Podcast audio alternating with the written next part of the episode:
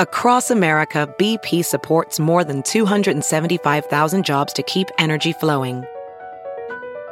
Jobs like building grid scale solar energy in Ohio and producing gas with fewer operational emissions in Texas. It's and, not or. See what doing both means for energy nationwide at bp.com slash investing in America.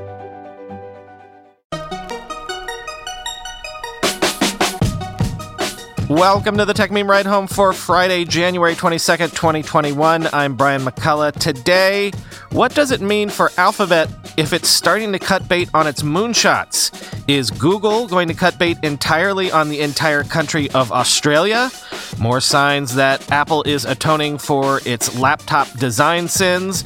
Looks like we were right. Plaid is very much no visa, no cry. And of course, the weekend long read suggestions. Here's what you missed today in the world of tech. One of the moonshots is entering the Deadpool. Alphabet says it is shutting down Loon, its internet balloon project, calling it a successful experiment, but not a viable one. Quoting the great and legendary Stephen Levy in Wired. Tonight, Alphabet is announcing that it is grounding Loon. Astro Teller, who heads X and was also the chair of the Loon board, recommended that Alphabet no longer fund it, effectively letting the air out of the division's balloon. No one wanted to pick up the mantle, he says. The interesting thing is how far Loon got before Alphabet pulled the plug. When Teller first heard the idea, he says he gave it about a 1 or 2% chance of succeeding. By the time of its launch in 2013, which I traveled to New Zealand to attend following some of its first internet bearing balloons, it had gotten to around 10%. By the 2018 graduation, Teller thought it was 50 50. But in the last six months, the odds reset, like some grim reaperish version of the New York Times Needle. Loon had two challenges the technological leap to deliver internet by balloon and making the business case that people would pay for it. While the tech side was solving problems, the commercial environment became less favorable. In the last decade, much of the underserved world became connected. Internet availability rose from 75% of the world to 93%.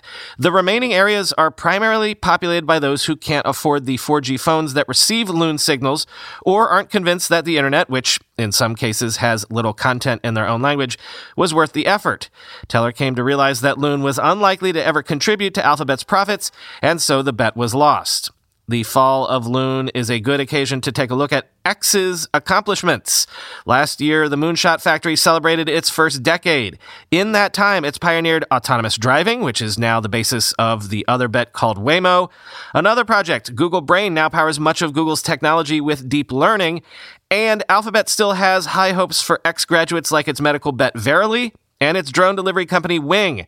And still inside X are projects involving robots and food, but it has also populated a boneyard of costly failures, now including Loon. But Teller won't call it a failure. Loon, he says, was a successful experiment. Considering that he just killed a costly high profile enterprise, I asked him what an unsuccessful experiment might look like. Quote, real failure is when the data tells you what you've been doing isn't the right thing and you do it anyway, end quote.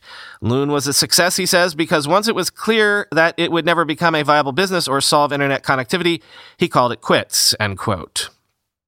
So my initial thoughts here were this is not a good sign for Alphabet overall if you believe my long-standing theory that the amount of blood they can squeeze from the Google Stone is starting to run dry. Looks like Alphabet is tightening its belt, looking to cut costs. But this is an excellent point made by Michael Grinich on Twitter. Quote, The day SpaceX reused that first rocket was the real ending for Project Loon. A 10x reduction in cost to orbit meant it was inevitable satellite internet would win. Still, it's a shame. Loon was such a cool idea and executed well. Alas, it was the laser disc of global internet, end quote. And I thought Parker Thompson had a great point too. Quote, I am sympathetic to the view Google should just return capital to shareholders, but to be honest, they do really neat things I'm skeptical VCs would fund with their patience. I won't be surprised if eventually they hit a winner that pays for them all. Do we not remember Android? End quote. This has been an ongoing story that I don't think we've covered yet. There has been legislation making its way through the parliament in Australia that would force digital platforms like Facebook and Google to pay media companies for said content, especially when they feature snippets of the content.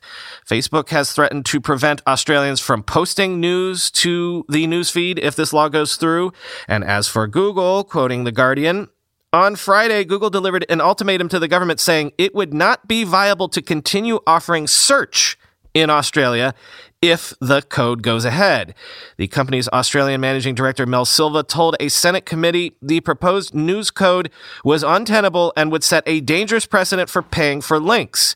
The principle of unrestricted linking between websites is fundamental to search, and coupled with the unmanageable financial and operational risk, if this version of the code were to become law, it would give us no real choice but to stop making Google search available in Australia, she said. Withdrawing our services from Australia is the last thing that Google want to have happen, especially when there is another way forward, end quote. Silva said the company wanted to make changes to the code to make it workable, and the company was keen to enter into agreements with media companies to pay for content, pointing out around 450 deals have been made with media companies around the world.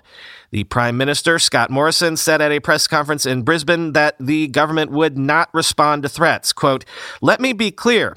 Australia makes our rules for things you can do in Australia. That's done in our parliament. It's done by our government. And that's how things work here in Australia. And people who want to work with that in Australia, you're very welcome. But we don't respond to threats, end quote. Apparently, news articles only make up under 5% of what Australians share on Facebook. So, frankly, given the garbage that most people share on Facebook, might that be a good thing for all involved? If Facebook stopped people from sharing news on the newsfeed, less misinformation spread, or maybe more, I don't know. But I'm not sure I understand why Google would have to shut down search if this law were passed. Like, wouldn't this only affect Google News? As quoted, Google has been going around the world cutting deals with publishers to pay for news in Google News. So maybe it would be worth it for both sides to collectively call each other's bluff here. It would be maybe worth it for them and worth it for all of us because we could run a real time experiment on a number of angles. We would learn is Google displaying snippets of news articles more valuable to publishers than it is for Google? Would the publishers beg Google to come back? Or we could maybe see if, when forced, users would find search engines as interchangeable. Would we be able to prove that Google's moat is a monopolistic one if, say, everyone in Australia switched to Bing and it was fine? Or could even this be an entrepreneurial godsend for homegrown search to rise up in Australia? I don't think I have an opinion on either side here because I'm not sure who's right in this argument, but that's what I'm saying. Let's go ahead and find out. Take the leap, guys because maybe this would be a perfect control study to see who's right, to what degree, and in what specific ways. Mark Gurman can't quit with his Apple scoops this week. His sources are telling him that Apple is working on a thinner and lighter 13 inch high end MacBook Air that will get the next gen Apple Silicon. We'll see the return of MagSafe charging and all of this could come as soon as the second half of this year. Quote, Apple has discussed making the laptop smaller by shrinking the border around the screen, which will remain 13 inches. The current model weighs 2.8 pounds and is just over half an inch at its thickest point. The company considered building a larger version of the MacBook Air with a 15 inch screen, but Apple isn't moving forward with this for the next generation, said the people who asked not to be identified discussing private matters. An Apple spokeswoman declined to comment, end quote. But again, Gurman also says that it looks like my dreams are finally coming true. It seems like Apple is continuing to make amends for the last five years of laptop sins. I mean, there's enough rumors here that I have to start believing like this is real. Quoting Gurman again, quote, the company is planning to bring back an SD card slot for the next MacBook Pros, so users can insert memory cards from digital cameras. The heavily criticized Touch Bar, the current model's touchscreen function row, is also going. This is looking like the Fix Everything edition, end quote.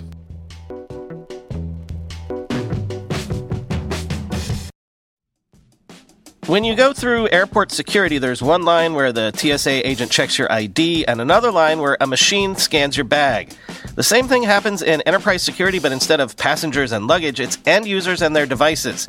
These days, most companies are pretty good at the first part of the equation where they check user identity, but user devices can roll right through authentication without getting inspected at all. In fact, 47% of companies allow unmanaged, untrusted devices to access their data. That means an employee can log in from a laptop that's had its firewall turned off and hasn't been updated in six months, or worse, that laptop might belong to a bad actor using employee credentials. Kolide finally solves the device trust problem. Kolide ensures that no device can log into your Okta protected apps unless it passes your security checks. Plus, you can use Kolide on devices without MDM, like your Linux fleet, contractor devices, and every BYOD phone and laptop in your company. Visit kolide.com slash ride to watch a demo and see how it works. That's K-O-L-I-D-E dot com slash ride.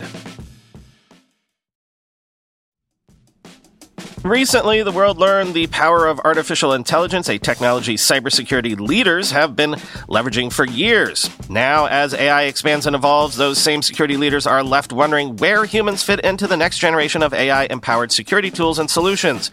Arctic Wolf, the industry leader in managed security operations, seeks to answer this question in their newly published report, The Human AI Partnership access the insights of over 800 cybersecurity decision makers in North America and the United Kingdom to better understand how organizations are weighing the benefits and risks of deploying AI tools, uncover the biggest obstacles to turning AI and human engineers into a formidable team, discover why the near term benefits of large language models are being upended by a crucial flaw in the technology, and learn what the rise of AI tools mean for human practitioners moving forward. Get your copy today at arcticwolf.com slash techmeme. That's arcticwolf.com slash techmeme. Have you heard you can listen to your favorite news podcasts ad-free? Good news. With Amazon Music, you have access to the largest catalog of ad-free top podcasts included with your Prime membership. To start listening, download the Amazon Music app for free or go to amazon.com slash ad-free news podcasts. That's amazon.com slash ad-free news podcasts to catch up on the latest episodes without the ads. Remember how that acquisition of fintech startup Plaid by Visa blew up recently, and I told you Plaid didn't seem to be all that broken up about the deal getting broken up. Probably because everyone could see that the original deal was severely undervalued in this current environment of fintech being everyone's favorite sector at the moment. Well, the information is reporting that Plaid is seeking financing that could triple its valuation to around $15 billion.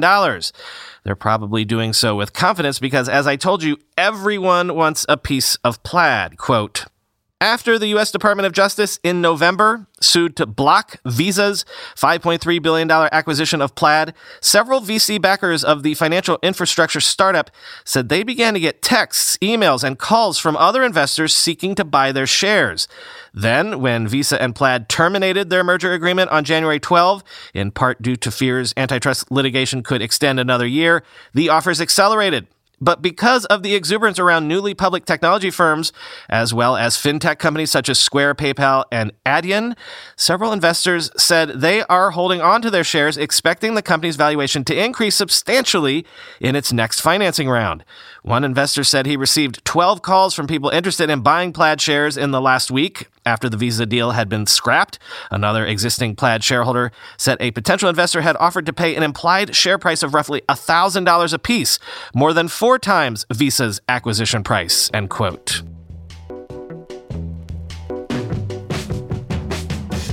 Time for the weekend long read suggestions. First up, every time there is a change in the White House, one of the most consequential changes, at least to tech, is the changing of the guard at the FCC. We now know who is going to be the head of the SEC under Biden. It's Jessica Rosenworcel, currently one of the two Democratic commissioners on the FCC who has been named acting chairwoman of the agency. NBC News has a profile of Rosenworcel, who, among other things, has been a big proponent of net neutrality and expanding broadband access. Quote, She was renominated in 2017 by President Donald Trump while the FCC was led by Chairman Ajit Pai during his historic undoing of the country's network neutrality protections. Now, as the president's choice to lead the agency, she's likely to pick up the network neutrality baton again, which prohibited internet service providers from charging websites to reach users at faster speeds. When Chairman Tom Wheeler ran the agency under Obama, Rosenworcel boldly pushed him to create more aggressive network neutrality rules, a stance he eventually adopted and led to the network neutrality protections that were passed in 2015. And when Pai came to lead the agency with the intention to take a weed whacker to net neutrality in 2017, she didn't sit quietly either. Quote, let's roar. Let's make a ruckus. Let's stop this plan in its tracks, she tweeted in 2017 when Pai released his plan to rescind the net neutrality rules. Over 22 million comments were submitted to the agency in response to the removal of the internet traffic rules, end quote. Next, Marker has the improbable backstory as to how the lowly PDF basically played the long game and became maybe the default document standard of the modern internet era. Quote, when is the last time you actually thought about PDFs? The tempo of digital culture is set by fast paced, head snapping novelty. So it's probably been a while, or more likely never, since you stopped to think about where the ubiquitous PDF came from. The portable document format that essentially strives to replicate paper in digital form has been around since the early pre web 1990s. Thoroughly lacking in glamour or sizzle, the PDF has not only persisted for decades, but prevailed. Even stalwarts like Microsoft Word or PowerPoint get challenged by rival offerings from Google or Apple, but no PDF killer has emerged. In fact, PDF inventor Adobe reports that in its 2020 fiscal year alone, about 303 billion PDFs were opened using its document cloud service, a 17% annual increase during a year in which the tech conversation was dominated by things like video conferencing, autonomous vehicles, and facial recognition technology. Clearly, we take the PDF's indestructibility for granted. The PDF is a digital equivalent to a paperclip or a ballpoint pen, an everyday tool so familiar it seems to have come out of nowhere.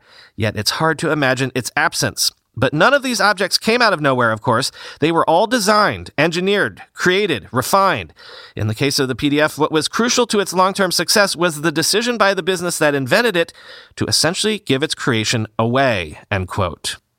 Over at 1 our friend Alex Kantrowitz says that the moderation wars we've been seeing on Facebook, on Twitter, on Parler are coming to places like Spotify and Substack and Clubhouse soon. Even coming to podcasts, I've been hearing whispers of recently. Quote, Substack, Spotify, and Clubhouse's current perspective on content moderation mirror how Twitter, Facebook, and Google once viewed the practice. Twitter executives initially called themselves the free speech wing of the free speech party. Facebook insisted it had no business touching political content. YouTube allowed Alex Jones and other wingnuts to build misinformation empires on its service. Now, Substack CEO Chris Best, reflecting the smaller platform's attitude on moderation, told CJR that if you're looking for him to take an editorial position, you should find another service. After initially resisting aggressive content moderation, aside from no brainers like child porn, the bigger platforms have slowly relented. Quote, they are agreeing that they need to moderate more aggressively and in more ways than they used to, Evelyn Douek, a Harvard Law School lecturer who studies content moderation, told OneZero. And if past is prologue, their path to the current state is worth revisiting, end quote. And finally, let's wrap up today with a quick couple of review hits for the Galaxy S21 lineup. Over at The Verge, Dieter Bohn says the Galaxy S21 Ultra has a beautiful screen with a high refresh rate and a great camera system, but it's let down by software with ads and the usual subpar Bixby experience. His conclusion? 8.5 out of 10, and quote, I doubt that the Samsung Galaxy S21 Ultra will convince many iPhone users to switch. The ecosystem lock in on iOS is too strong for that, and getting the most out of Samsung's version of Android is daunting. If you can navigate the software, the size, and the price tag, the Galaxy S21 Ultra is the best Android phone available today. I don't know how long it will be able to hold on to that crown, but it's got it now. The Samsung Galaxy S21 Ultra is finally worthy of the name, end quote. And over at Engadget, Cherlynn Low says the Galaxy S21 regular has an attractive design, the same top tier CPU and 120 hertz refresh rate as the S21 Plus and S21 Ultra, but the screen is lower res and some of the zoomed out photos are muddy. Nonetheless, her conclusion is quote, Unsurprisingly, the S21 is a good phone. It has a powerful processor, a lovely screen, capable cameras, and a long lasting battery. It even has some useful software and a gorgeous new design in eye catching colors. At $800, the S21 is more reasonably priced than its stablemates. If you prefer a pure Google experience and want to save 100 bucks, the Pixel 5 may be good enough for you, but the S21 has a more versatile camera setup and faster processor, making it the best Android phone for the money, end quote.